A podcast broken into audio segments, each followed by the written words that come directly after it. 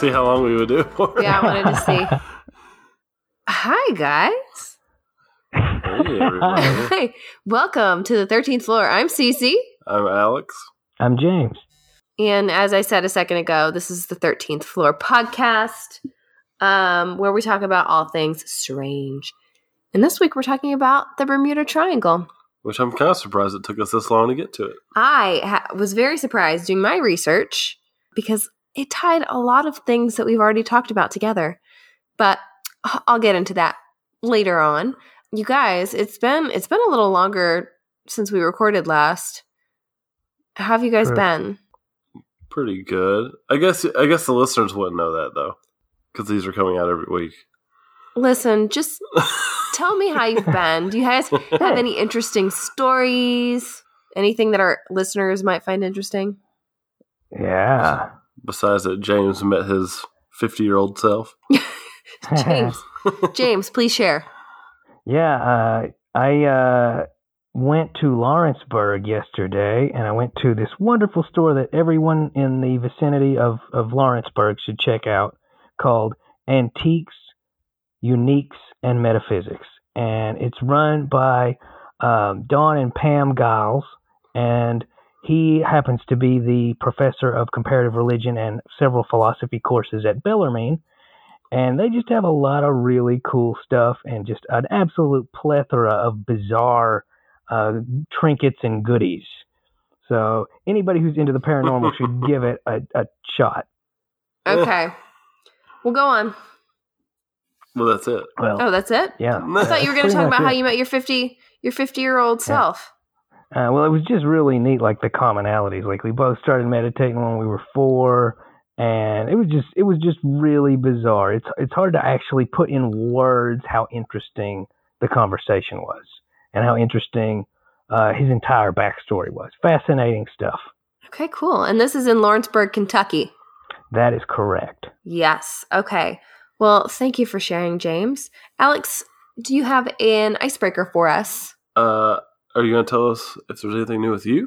There's nothing new with me. I've got, listen, I've got an eighteen-month-old who is teething, oh. um, so I'm tired. I'm just sleepy.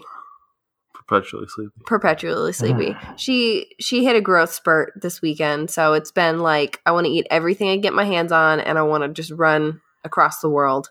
Uh-huh. So... That's been me too, but I'm not growing. At least not that you can tell, James. Yeah. You might be growing mentally. There we go. Expanding Expanding your mind. Yeah.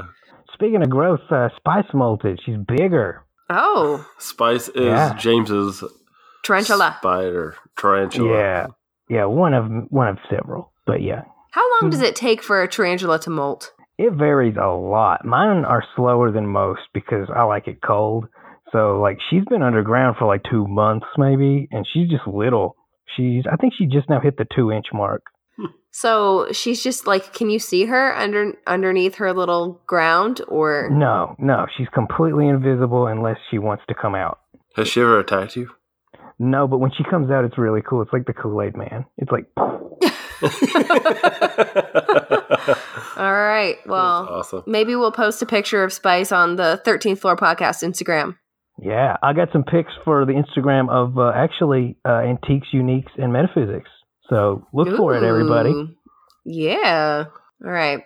We got an icebreaker. All right. So I was online trying to find one because I've been I've been told by Cece that asking favorite everything is uninteresting, which I can't really argue with. I can't really make a good argument against it. So I found one that pretty much said, you know, if you could do one thing for a year or whatever, then what would you do? I'm changing it. If you could annihilate one thing from this planet, what would it be?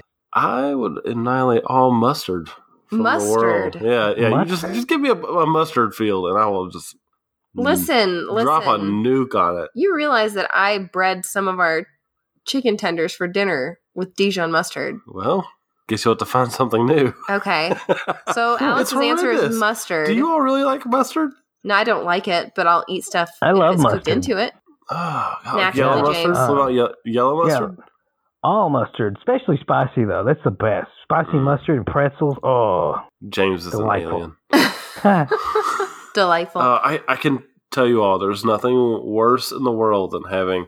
Well, there's actually, there's one thing worse in the world than yellow mustard being on a sandwich when you're not expecting it. What? A pickle. I hate pickles. Pickles are James so gross, pickles. Everybody. I love pickles. I, I, see, James see, for me, pickles. It's the opposite. Mayonnaise is what triggers me. Can't handle mayonnaise. Or or ranch or sour cream or any of that, Ugh, any of that rotten I'm, milk sauce. I'm so glad that I just, I, I had no idea you didn't like ranch, but we're kindred spirits, James, because I hate ranch, too. I like yeah. mayo on very specific things. I, I like, I like ranch sometimes. And what was the no. other one you hated? Uh, sour sour cream? cream. I like sour cream. I can eat sour cream on stuff. I, if I were to annihilate something, it would be mosquitoes. Uh, see, you're doing the world like a good. Yeah, but nobody needs mosquitoes. James, is there any good thing that a mosquito does? Uh, really, they just provide food for some other animals. That's about it. And I'd, and I'd say they would get by. I don't think there's anything that specializes in mosquitoes. I stepped outside to prune some of our bushes because we, here's a story. We had some big ass rabbit sit in the middle of our flowers in front of our house, and so it was like all of our flowers were just like so big, like there's a huge indention in the middle of all of the flowers, and all the flowers the were front. Just dying. So wow. I had to like trim out or trim up our flowers out front, and I got bit by about ten mosquitoes for being wow. outside for ten freaking minutes. They didn't bite me once. Yeah, they didn't bite yeah, him. They once. They don't bite me. Period. Like I, I get along with mosquitoes because they. It's like the. They don't want my blood. Ticks? Yeah. That's what I would get rid of. You guys must taste terrible. Ticks? Yeah, yeah, ticks, that's a good answer. Mm, ticks are terrifying. Ticks. Yeah. Oof. I've only had one before, and it was... I still have a mark on my leg from it. Whew. Yeah, I think I still have one on mine, too. But, yeah, so I'm glad to see you all decided to get rid of something universally good, and I pick mustard. Yeah, mustard. Some people like mustard. Maybe I should have said something selfish. Yeah. So we can all be on the same playing field. Uh, oh, man. All right. Do you guys have anything else you want to add to the annihilation conversation? Well, if I could annihilate pickles, but then that means I would annihilate cucumbers. And I, like I, don't have, cucumbers. I, don't, I don't have beef with cucumbers. Yeah, see, I love both, but I mean, really, pickles are way better. A pickle is like a happy, excited bird. It's like the party cucumber. Like, cucumbers are boring. Mm. Pickles are exciting. Pickles mm. are just drunk cucumbers. Maybe they're there we go. Like a baseball bat. That's like or... I can see that on a T-shirt. Pickles are just drunk cucumbers.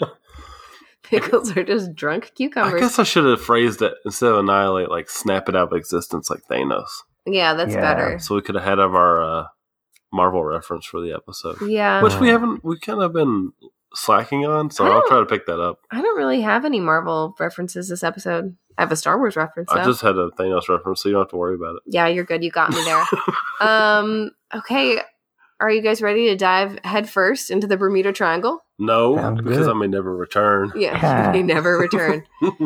James is just going to give us a, a precursor, just general information about what the Bermuda Triangle is. Just like where it is. Yeah. Because yeah. I don't think a lot of people, I mean, obviously Bermuda. People but know where it is. I don't know if everybody knows where, like...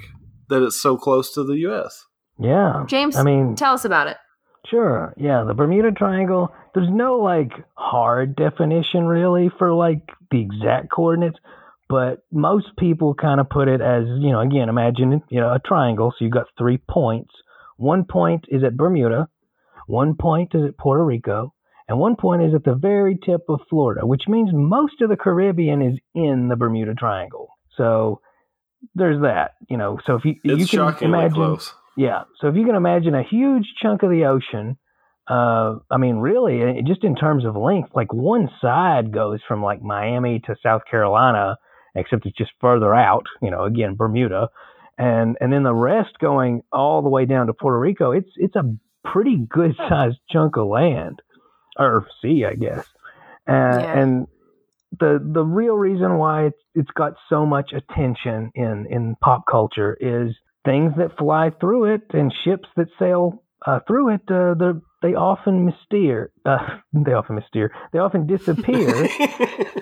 and uh, and generally speaking, the, the circumstances surrounding their disappearances are just rife with mystery. Like uh, It would be one thing if it was like, oh, it, like the black box. They find the black box and it's just, oh, uh-oh, I, I shouldn't have taken such a sharp turn. Guess we're crashing. It would, that would make sense. But instead, there's usually no, yeah, there's usually no distress signals. They're just gone. And that, that doesn't make they a lot of sense. They just disappear and then nobody can find them.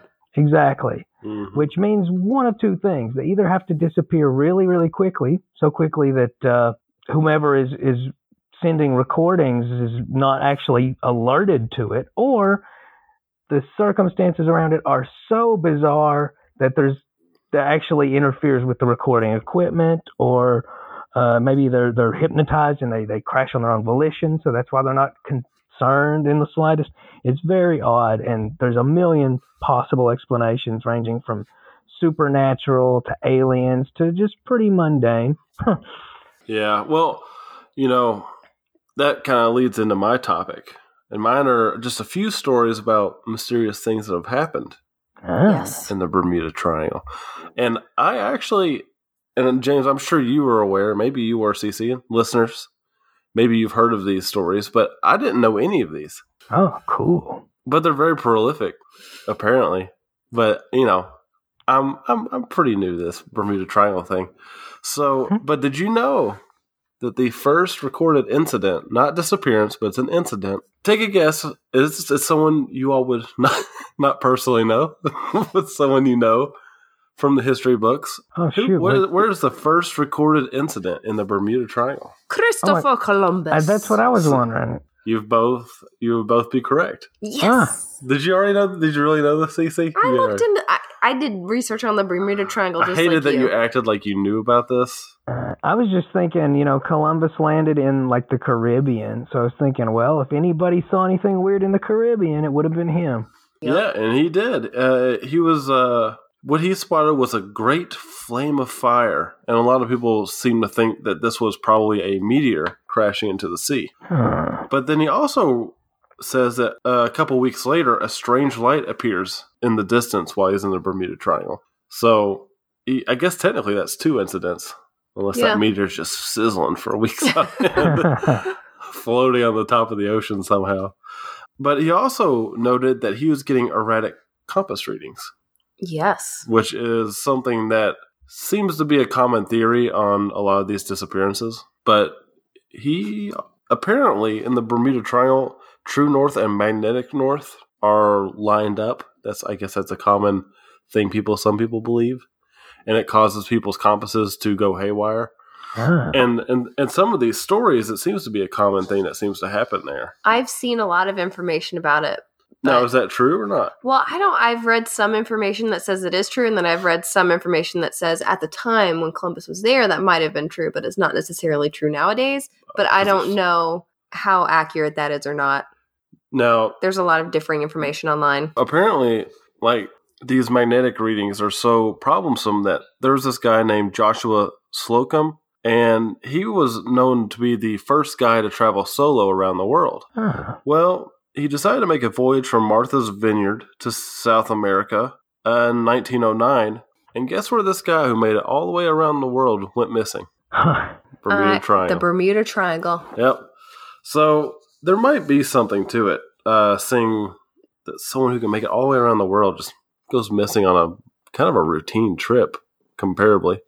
Hmm. So these aren't even the weird stories.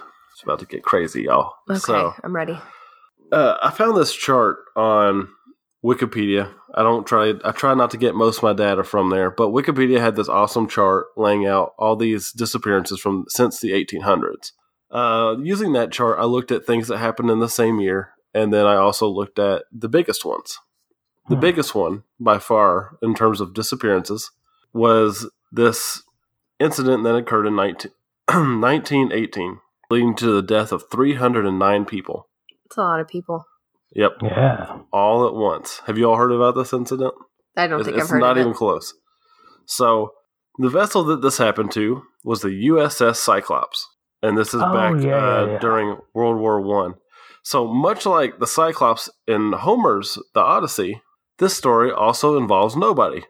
As in, nobody came home. Oh, that's uh, that's a good. Oh my gosh, it's a hundred years ago, people. Go that on, was a very on. classy joke. I got to be honest. Yeah. That was a good one. I thought it was good. I was being sincere.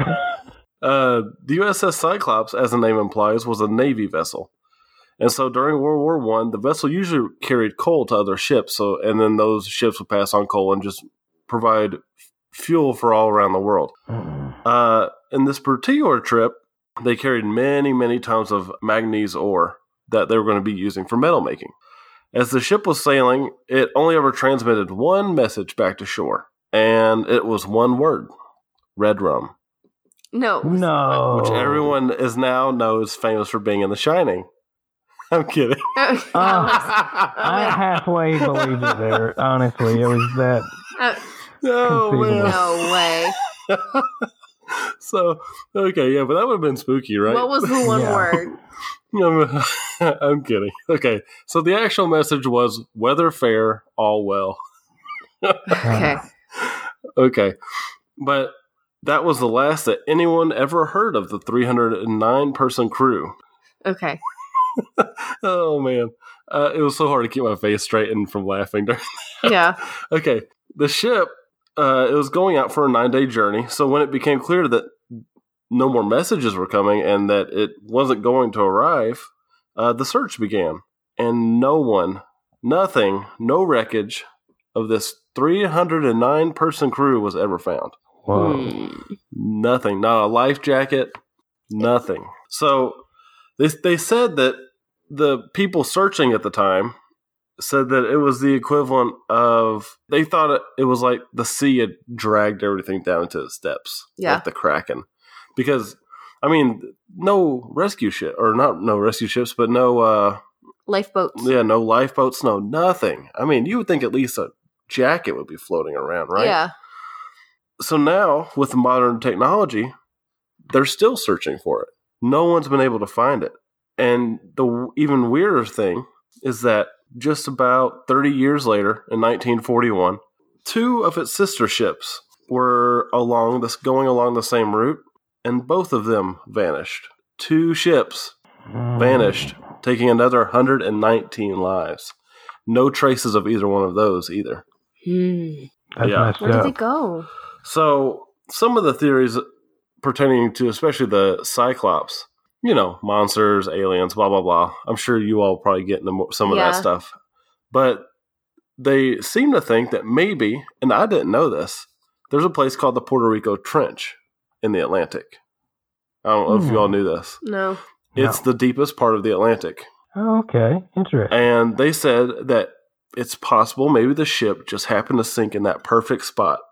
And it's... The Puerto Rico Trench is so deep that we can't currently get to it. I want to look this up. But yeah, there's no no no evidence of these three ships separated by, I think I said thirty, but about twenty-three years.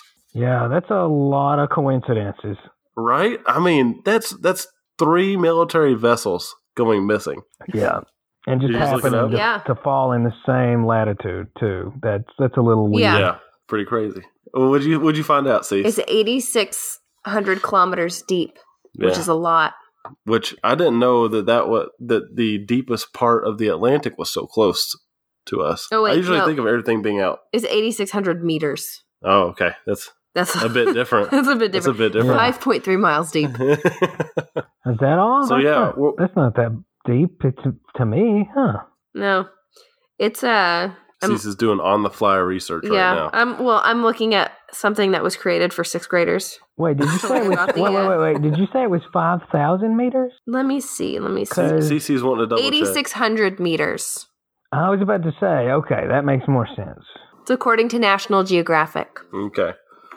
So, you know, that's pretty wild, right? Very. This other story, it's uh, it's smaller scale, much smaller scale, but it involves witchcraft. Witchcraft. Unfortunately, there was no double, double toil and trouble with this one. This was the name of the vessel, Witchcraft. Oh, oh that okay. is awesome. It was, okay. It was a twenty-foot-long cabin cruiser that was, uh, I almost said piloted. Captain. What is captained? Captained. Captained Steered. Captained by a man named Dan Burke. And he was there with a, uh, I guess it was a friend. They called him father or something. So I guess he was a priest. Priest. Huh. Um, but they went out off the right off the coast of Miami. This is when I realized how close the Bermuda Triangle really was. So they only drove about a mile off of the coast of Miami because they wanted to go see the Christmas lights from afar. And so they they were going out there about nine o'clock at night. And they were just going to enjoy, this was December twenty-second. So they were out there try, going out to enjoy the lights. So Burke makes one transmission. He calls the shore and he informs them that he thinks that he's hit something. And, but he he also states that there's no serious damage, but he's going to have to be towed back. So implying that he just damaged his motor. So in that time, the Coast Guard gets ready. They go out and they get to his position, or where they think he would be, in about nineteen minutes. Uh, he also tells them that he's going to fire a flare to let them know his exact location. Hmm.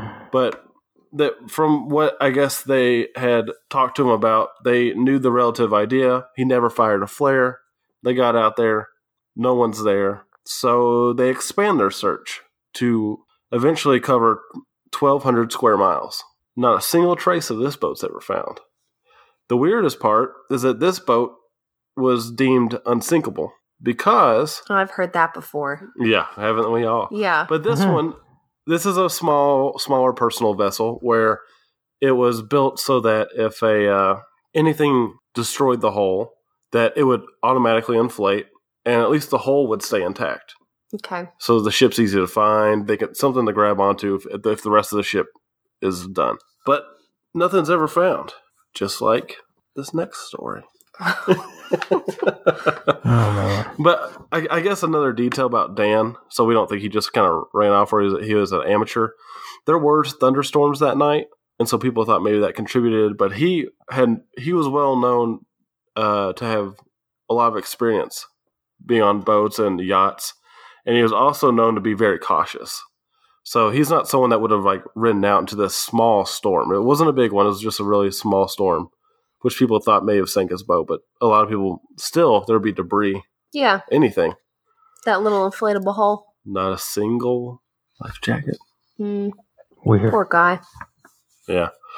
So this other one is the is a uh, aircraft, because I had forgotten the aircraft were a thing. Cece reminded me. And I was like, oh, yeah. All the planes that go missing. But this one's really, really odd. And this is kind of goes back to the navigational things we were talking about with the uh, compasses. Magnetic north compasses. Is it compass or compass? Uh, I always say compass. You just said compass. I said compass? You've said it a lot. Well, huh? You listeners can tell me what I've really been saying. I have no idea. Uh, go on. But it is, it's one of those words when I see it, I'm like, I'm going to say it right. And now I've been saying it two different ways, apparently. Okay, so this is uh, back in... All right, so this is back in nineteen forty-five. nineteen forty-five. Back in nineteen forty-five, there's a carrier called the U S Navy Avenger. There we go. Ooh. There's our Marvel reference. Yeah. reference comprising of Flight nineteen took off from Fort Lauderdale Air Station in Florida. And they had this three-hour mission where they were going to go out, fly out, drop some bombs, and fly back. They were going to make a triangle. Ooh. But apparently, originally they were going to make a square. It ended up being a triangle. Or that was what it had turned into. So what? these five plane, these five planes go out, and they're constantly transmitting. And some of the transmissions come through, and they start talking about how their navigation's not working. Their compasses were all over the place. This guy who is, he's been piloting these planes for about... Oh, you know, a couple hundred hours. These specific planes he's been doing for about sixty hours. So he had had plenty of experience flying. And he's leading a squadron, five planes, and transmissions start coming through. And it becomes clear that he's lost. They've dropped the last bombs, and they don't know where they are. He's run this mission before. And he's like at a, a, a base telling them what to do? No, no, no. This guy, he, he's in the plane. Oh, okay. He's leading.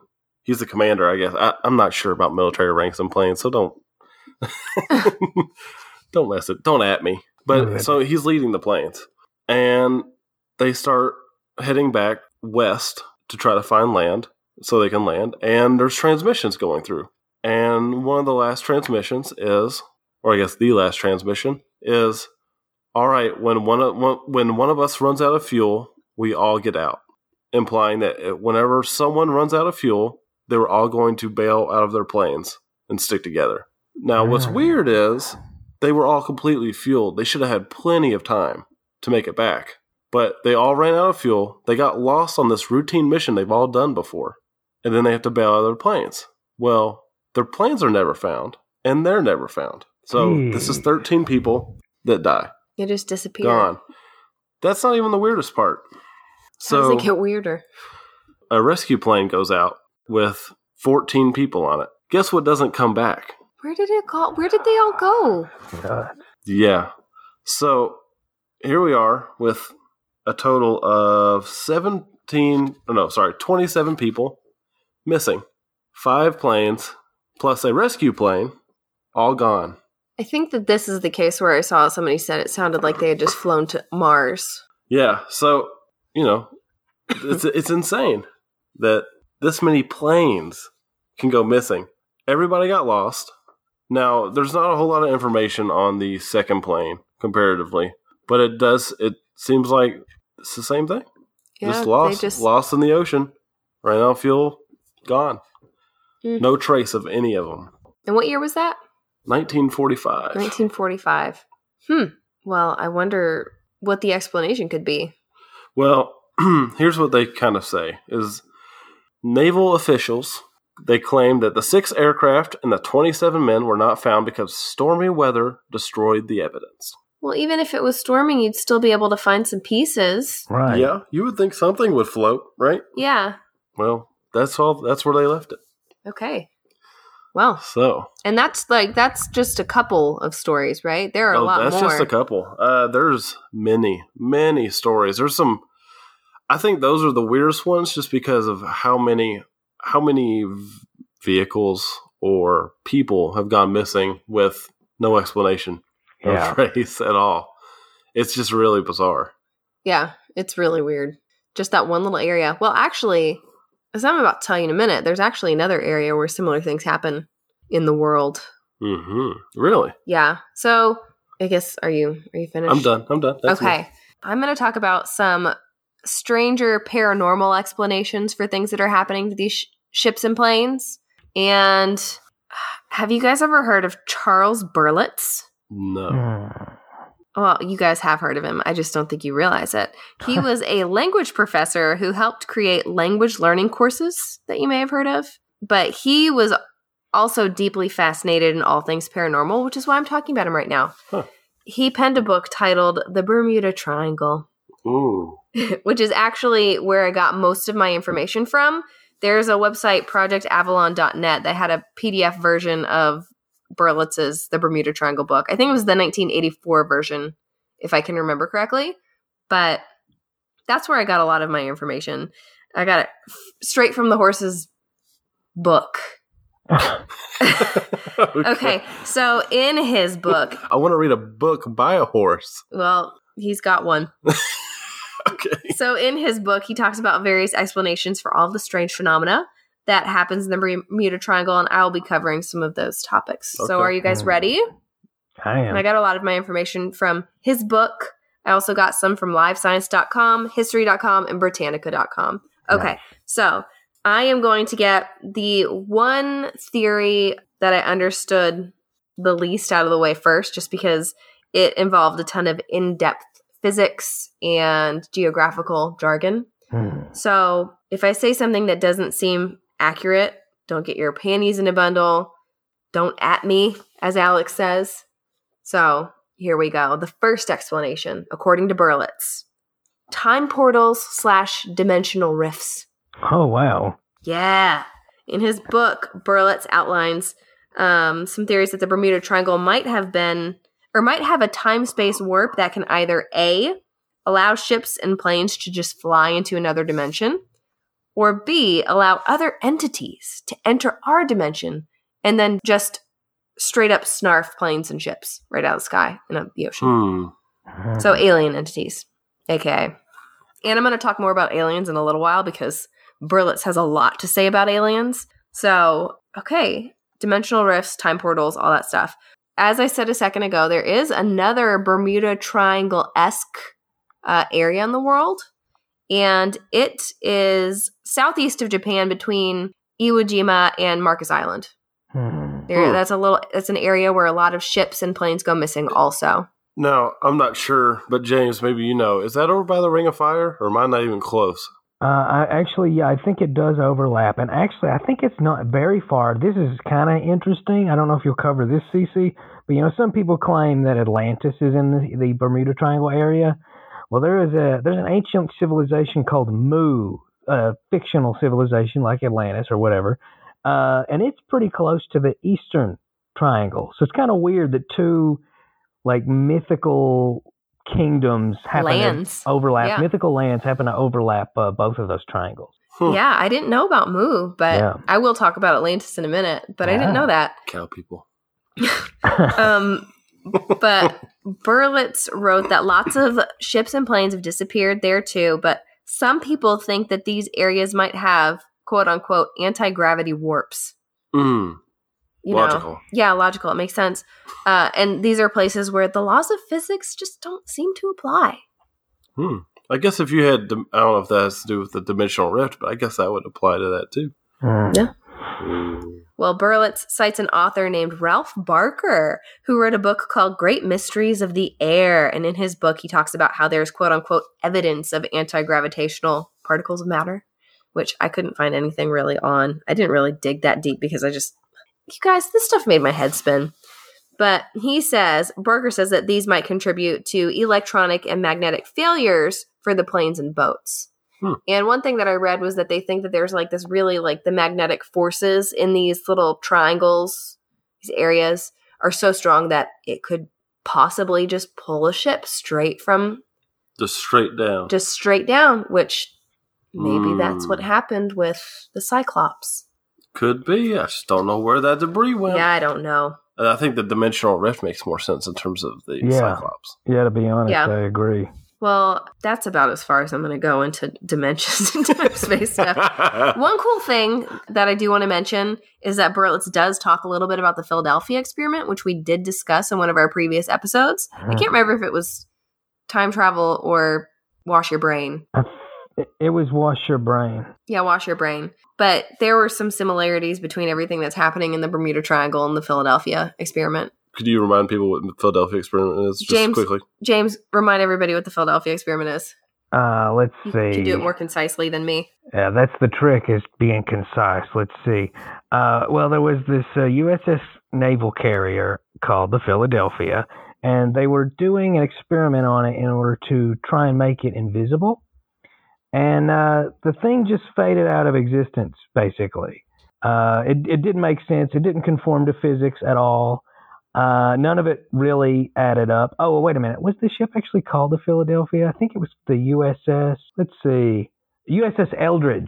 Yeah. Oh, yeah. What if their experiments on this caused the Bermuda Triangle? Ooh. Except for, you know, Columbus saw it first before that happened. So, well, ag- well, again, a lot of people think it opened a rift in time, so it's totally possible Columbus did see it. Yeah. What if Columbus saw the Philadelphia experiment? That would be weird. Yeah. So, thank you, James, for that refresher. And huh. the Philadelphia experiment is an episode that we're probably going to do in the future. Hands down. Go in yeah. depth. Yeah. But anyways, there might be some odd multi-dimensional shiznit going on in the Bermuda Triangle. So that's time portals and dimensional rifts. Another possible explanation for all of these disappearances in the Bermuda Triangle, Atlantis and sea monsters. Oh. Kind of tied together, okay? Okay. I want to know how Atlantis. I get the sea monsters.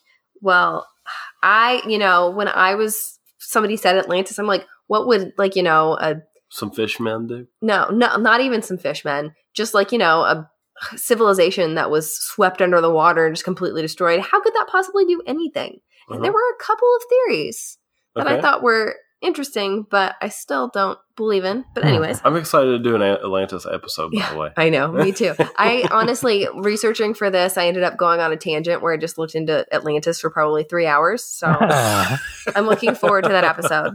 Okay, so Berlitz makes the argument that we don't really know what's living in the ocean's deepest waters, which, yeah, I, I mean, that's true. Um, but he suggests that it's possible that Atlantis might still be up and running, y'all. Okay. Okay. I, I'm I'm I'm on board. Yeah, he talks about a guy named Ivan Sanderson who wrote a book called Invisible Residents, and he theorizes that it's very possible that when evolution was taking place and our ancestors first crawled out of the ocean onto land, mm-hmm. like millions of years ago, maybe some of our ancestors stayed behind in the sea. And they kind of evolved from there. Mm-hmm. And he suggests that maybe they had like a jump start on, you know, technology, technology and, and everything, because they didn't have to learn how to walk on land. They just knew how to swim. They knew how to, you know, do whatever it is underneath huh. the water. And there were, I always assumed Atlantis was like a, a human sapien. civilization. Yeah, exactly. Yeah, a human it's, civilization that like fell into the water or something. I never thought about it being just always that way, kind of. Yeah. yeah. Huh. I, I thought that that was a very interesting idea. Yeah. Huh, that's a new, that's a completely new line of thinking yeah, for it goes, it goes goes totally against the original story by like, what was it, who was it, Plato? Or Plato. Yeah. I think it's Plato or Aristotle. One yeah, of those guys. One of yeah. But yeah, I thought that that was really interesting to think about, like, what if it's still going on? But he also says, it, you know, there, it's probably not going on, according to Plato slash Aristotle, whoever wrote the story. But you know, their technology was so advanced, it's possible that they might have some technology down there that's deep underneath the ocean that when these planes and ships go by, they kind of swirl up the technology and then it just turns on. So, sea people. Uh, Engine uh, uh, failure. Uh, okay. So, th- their their technology causes this? Possibly. Okay. He says this is v- probably very unlikely, which, I mean, I can't argue. Berlitz. Yeah. I, you know, it might have been, he might have sourced somebody else for that. Read the book. It's a good book. Also, he um, he thinks that these civilizations may be to blame for all the sea monster folklore. So um, mm. it's not monsters at all. It's just the uh, Atlanteans flying out of the water to observe humans, which they might perceive as a possible threat if they do still exist. Hmm.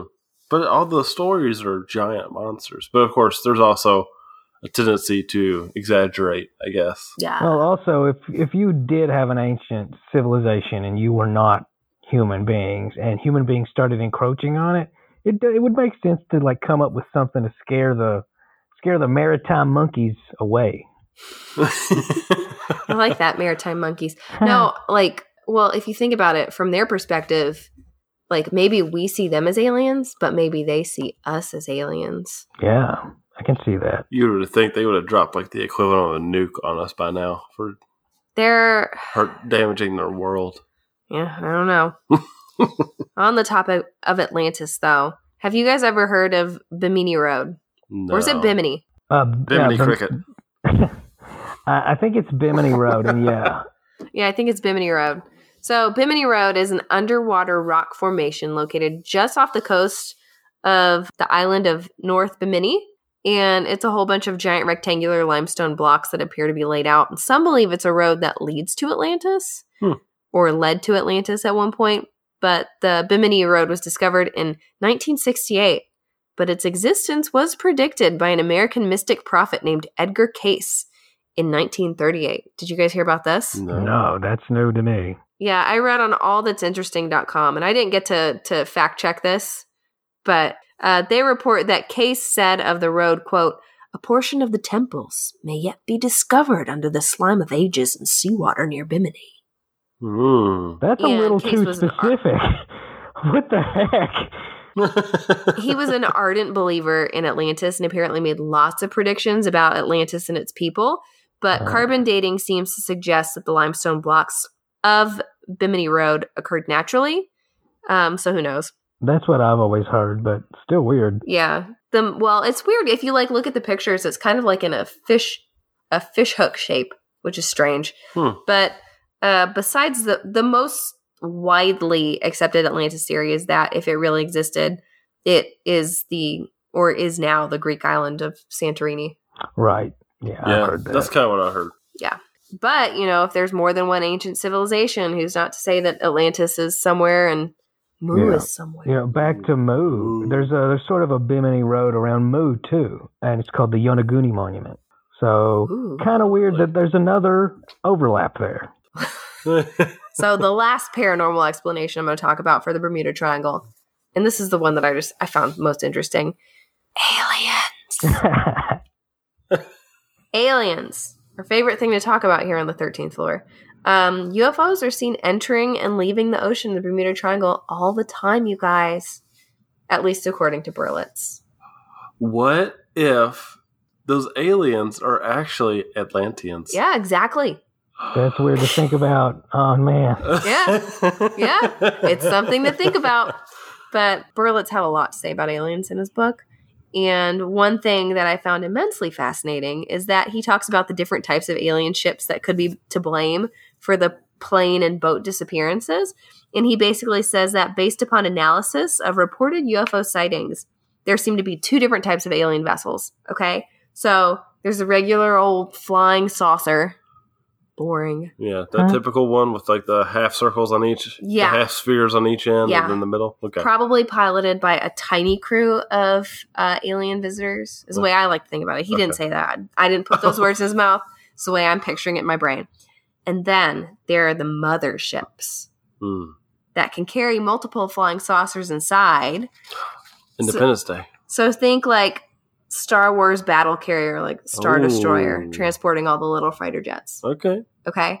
But what I found really interesting is about this particular passage in Berlitz's book is that he describes the motherships as oblong or cigar-shaped, ah. much like the Tic Tac alien ships I spoke about in our episode on alien encounters. Wow. Yeah. They've come back. They've, uh, you guys, it's full circle.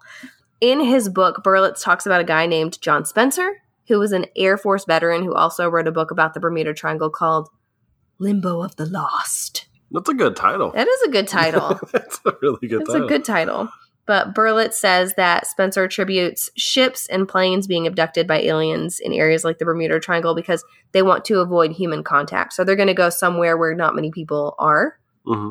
So they just, you know, come down, snarf a ship, and then it's goodbye. I guess what better places to kidnap people than the ocean? Yeah. Makes sense. Well, it's like James's theory. Like, why do we get all these U F O reportings in, like, you know, the middle of nowhere, yeah. Kentucky? It's because they don't want to interact with humans. They just want to get their job done and go. Mm. You know what I mean? Probe and go. Well, Berlitz then goes off on a little tangent. And he attributes said tangent to Spencer, as well as some other unnamed investigators, but whatever. So Spencer apparently thinks that aliens on other planets may have misused their technology and blown up civilizations. And so they've come to Earth to study humans to see if we're getting close to destroying our own planet. Mm-hmm. And possibly they might possibly want to take a living relic of Earth to another place for preservation. Oh, he's like... The Collector. Yeah, he's like the Collector. Marvel. You know, that's not an uncommon theory, though, because uh, U F O sightings absolutely skyrocketed once we entered the atomic age. I mean, absolutely yeah.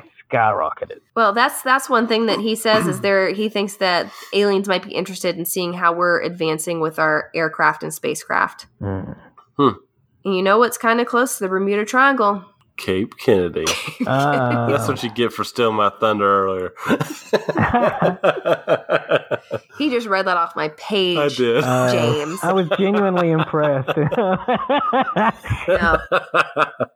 I'm sorry to have misled you, James. He's not a Sterling student. Let's just you continue. You should have known better. Yeah, I really so, should. Oh, man. So aliens. Hey, hey. Now, before I finish, you guys... I hate to do this, but I just want to say that Berlitz has been heavily, heavily criticized for his theories. Okay. The researchers say a lot of his information is inaccurate, and I don't think that he really dug too far into uh, more reasonable explanations that James will be talking about here in a minute for things that uh. are going on in the Bermuda Triangle. Um, he didn't really focus on those things because he's more interested in aliens and time rifts and all that fun stuff. Yeah, the fun stuff. Yeah, the fun stuff to think about. And a man named Larry, I don't know how to say his last name. How yeah, do you say that, Alex? A shot. Larry Cooch. Cooch? He actually accused Berlitz of fabricating stories and evidence. Mm. So I hate to throw a shadow upon everything that I just spoke upon because it's really fun to talk about. It's really fun to think cool. about. But, you know, there are probably more probable explanations for things that may be happening in areas like hmm. the Bermuda Triangle and the Devil's Sea. That's what the uh, the or the Devil's Triangle too. The Devil's Triangle is the Bermuda Triangle, but the the one near Japan is called the Devil's Sea. Oh, I didn't mention that earlier, but I'm mentioning it now. But yeah, so just take everything that I said with a grain of salt. Hmm. I think people had really taken you serious on all. I know. Well, I mean, if you stop and of course. I, How could he be right about everything? That would mean there's sea monsters, spaceships, Atlanteans. What else? Magic. Magic. Something. Well, we all I, know the and the witchcraft is out and there. And you guys, this is one really interesting thing that I read in the the Berlitz's book, but he mentions Hollow Earth, you guys. Ah, well, you know, I was thinking of that the whole time because I was thinking, you know, if you had a an Atlantic base or a U F O base or whatever. Under the ocean makes sense, but under the crust, which is under the ocean, makes even more sense. The the ocean under the ocean. Yeah. So I saw the new Godzilla movie, everybody. Ah. And they have got a little bit of Hollow Earth going on in that. Ah. Just a little bit, but it's pretty cool. Yeah, sure does. Alex gives it four, gives it five stars. Go and see it. Uh, I, give, I give it four, four and a half. I but, gotta see yeah. it. Yeah, you'll go see it, James. I believe in you. Something our listeners don't know is I'm an enormous Godzilla fan. Yeah. So, but uh, is that is that it, Cease? That's it. I'm done. All I'm done. Right. James, I'm handing the torch to you now. Please okay. tell us about modern theories on what's happening in the Bermuda Triangle. Okay. She completely forgot well, what we were doing. I knew what he was talking about. Well, let's start with something a little more uh, wonky, a little more out there. Um, okay. The Bermuda Triangle happens to be in the Sargasso Sea. Have either of you ever heard about the Sargasso Sea? No. No. Okay. I know that technically you have, Alex, even though you may not recall. In a lot of fiction, a lot of fiction, anytime something weird happens at sea, it's always the Sargasso Sea. It's all, it's just this mysterious ocean. And it's called that, by the way, because of the Sargasso genus of seaweed that is just everywhere. Uh, case in point, Alex, Ghosts of the Sargasso. Season one episode of the Venture Brothers, where you got that, oh. uh, yeah, yeah, Major Tom, the the screaming zombie guy, and yeah. uh, the first zombie movie, White Zombie, took place in the Sargasso Sea. There's the Sargasso Ogre. The first episode of Johnny Quest, the lizard men are in at the Sargasso Sea. Like, just anytime you're reading a story and something like ghost pirates or something show up, it's in the Sargasso Sea. And these stories, they predate a lot of the the disappearances.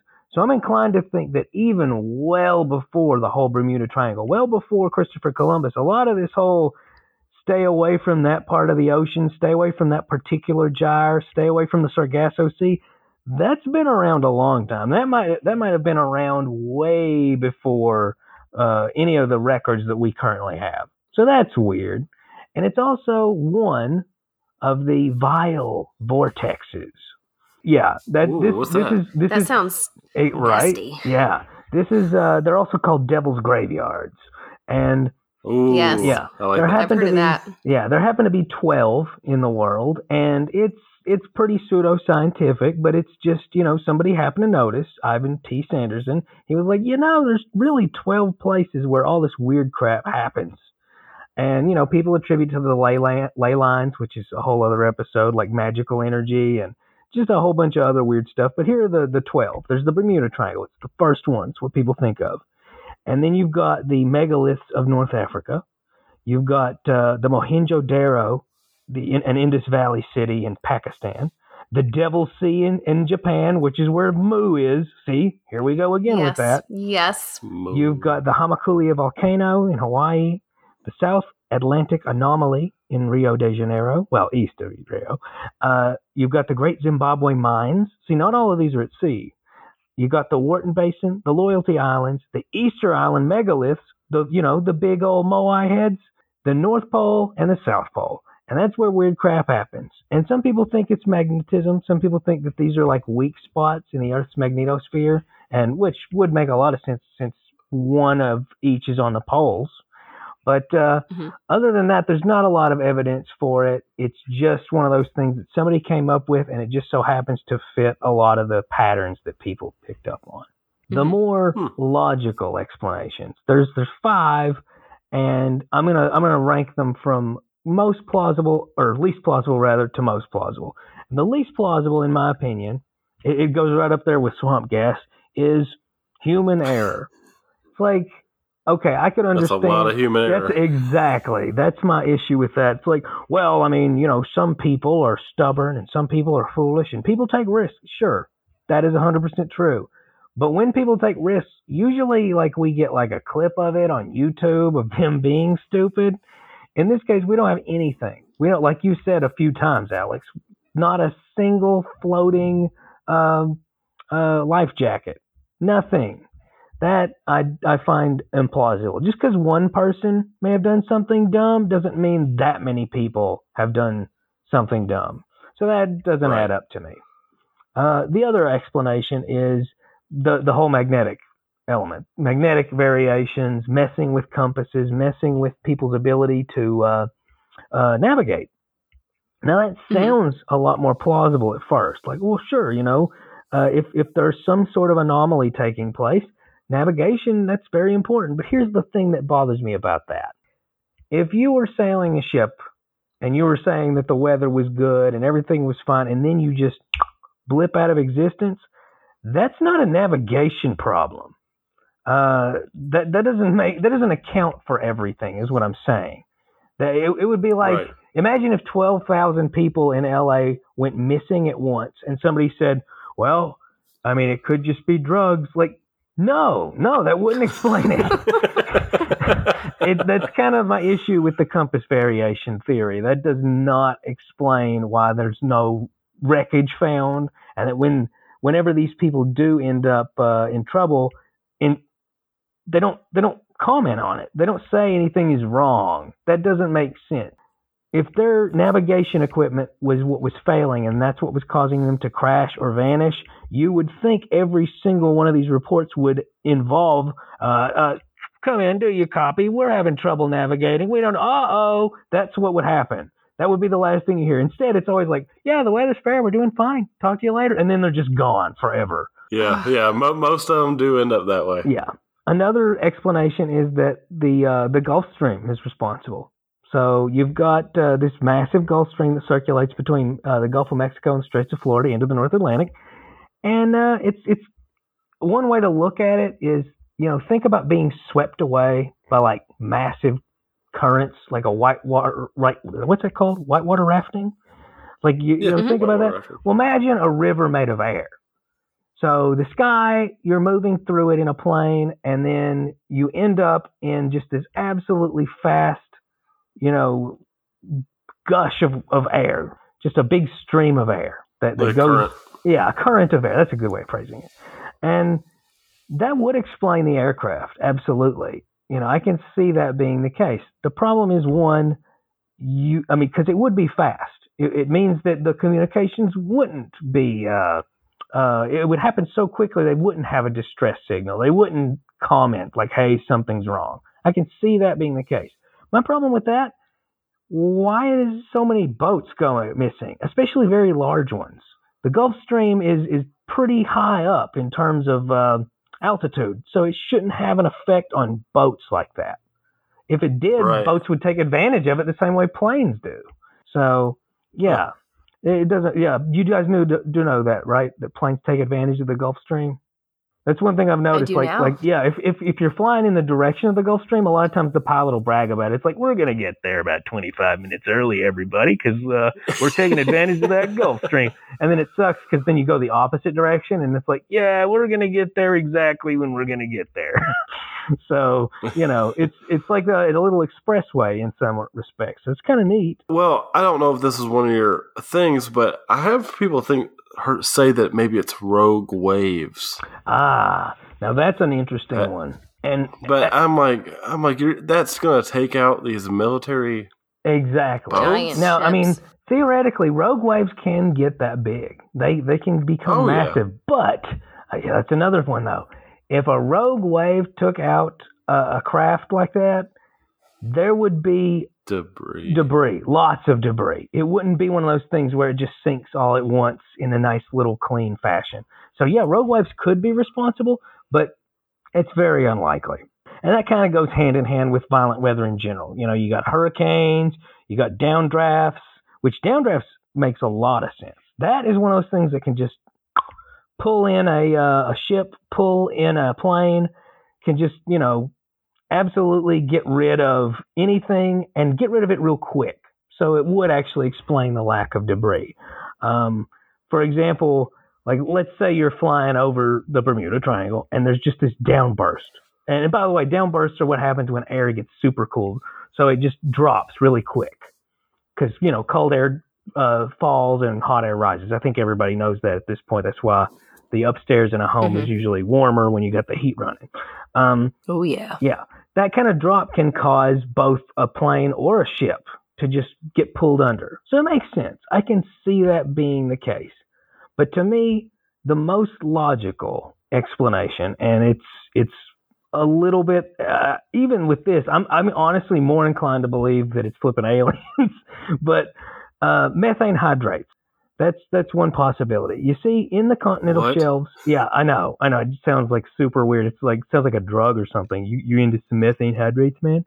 Um, but there are there are continental shelves on on the surface of the uh, ocean floor, and there are massive, massive wells of methane. Right, so C H four, you know, the stuff that mm-hmm. most farts are made of. Uh,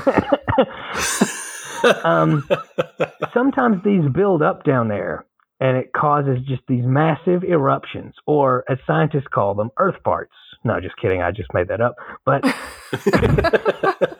but what can end up happening is you end up with just these huge eruptions in the ocean that they can go insanely high, like so high that a low flying plane or a big ship can just get pulled under.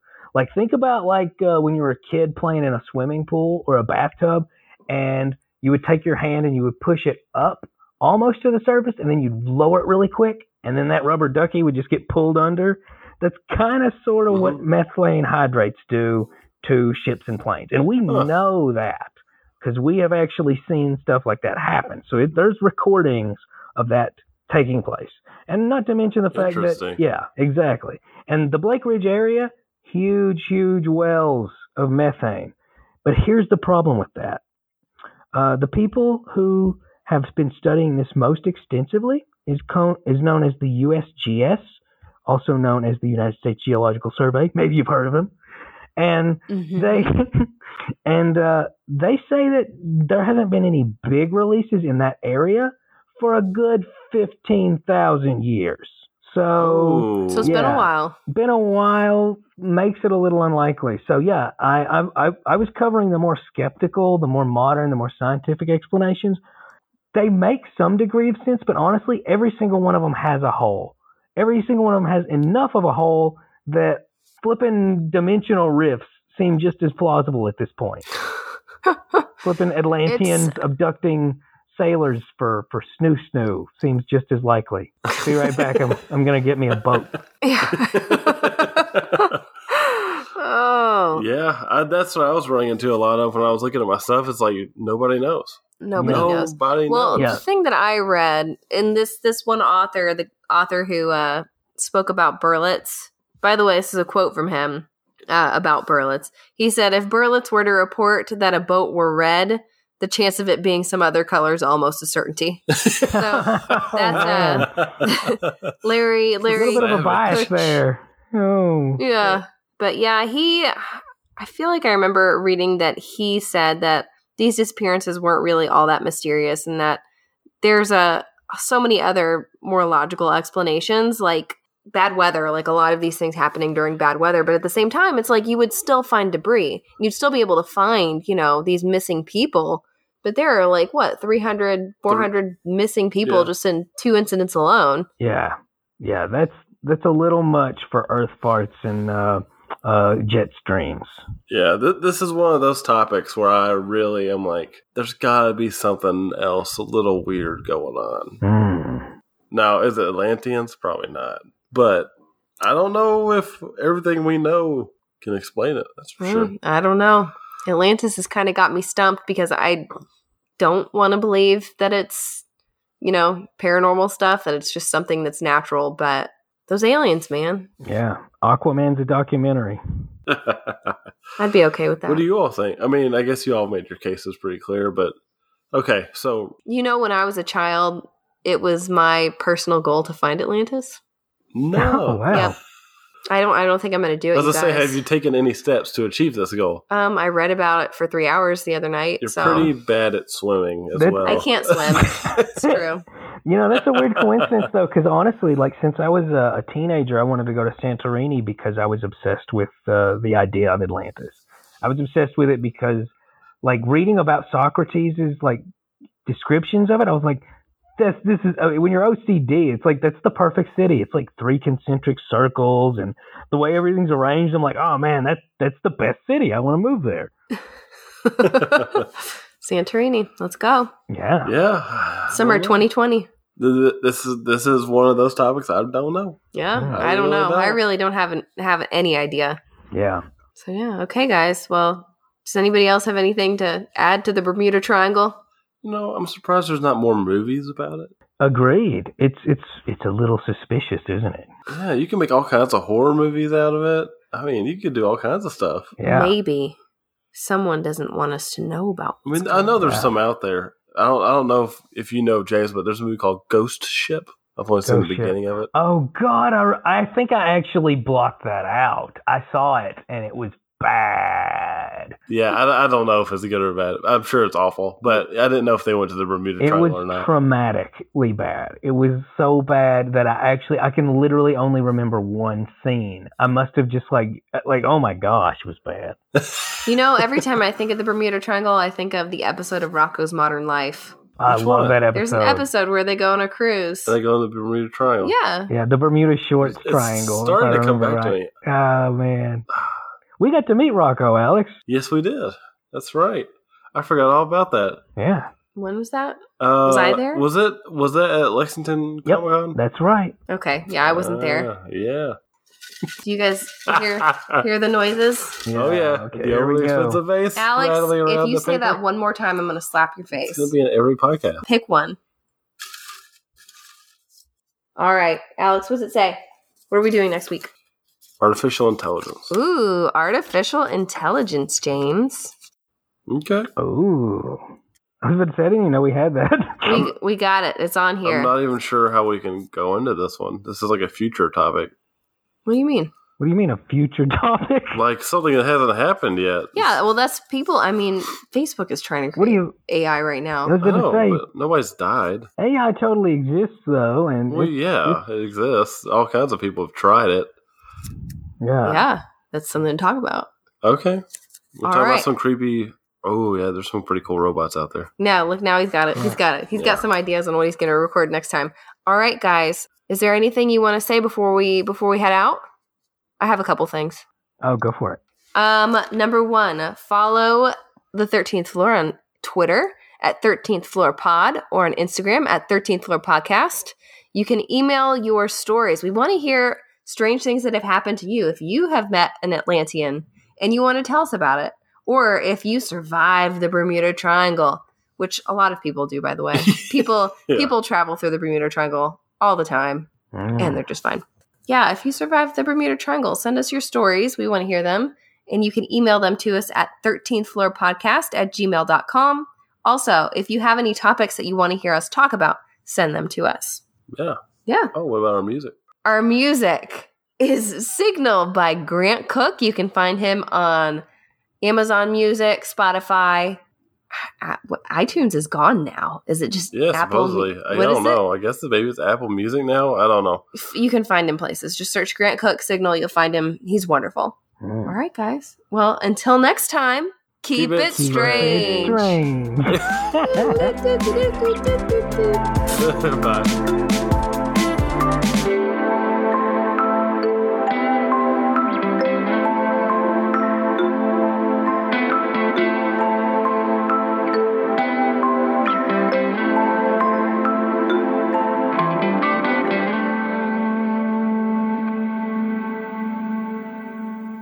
yeah, the weather's fair. We're doing fine. Talk to you later.